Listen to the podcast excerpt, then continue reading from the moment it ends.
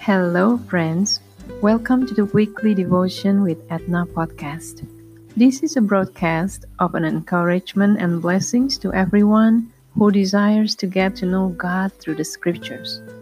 God's wisdom will give us strength, comfort, healing, and hope as we step into our busy world each day.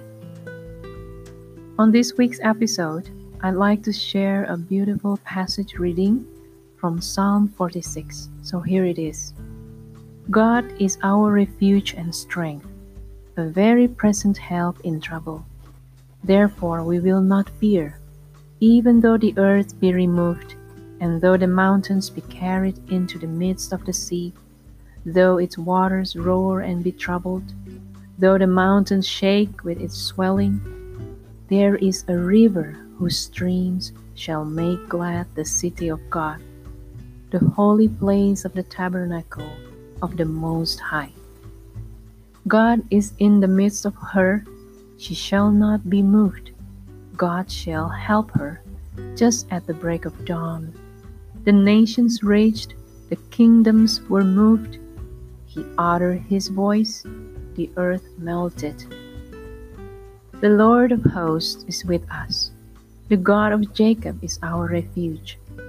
Come, Behold the works of the Lord, who has made desolations in the earth. He makes the war cease to the end of the earth. He breaks the bow and cuts the spear in two. He burns the chariots in the fire. Be still and know that I am God. I will be exalted among the nations. I will be exalted in the earth. The Lord of hosts is with us. The God of Jacob is our refuge.